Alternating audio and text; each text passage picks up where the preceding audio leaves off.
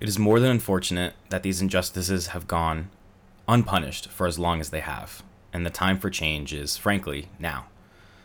The nation needs to stop and take time to listen and act.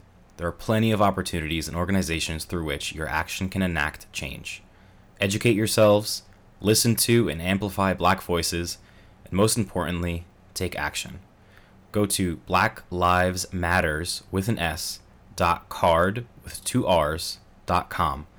There you will find plenty of resources and organizations with which your voice can make a change.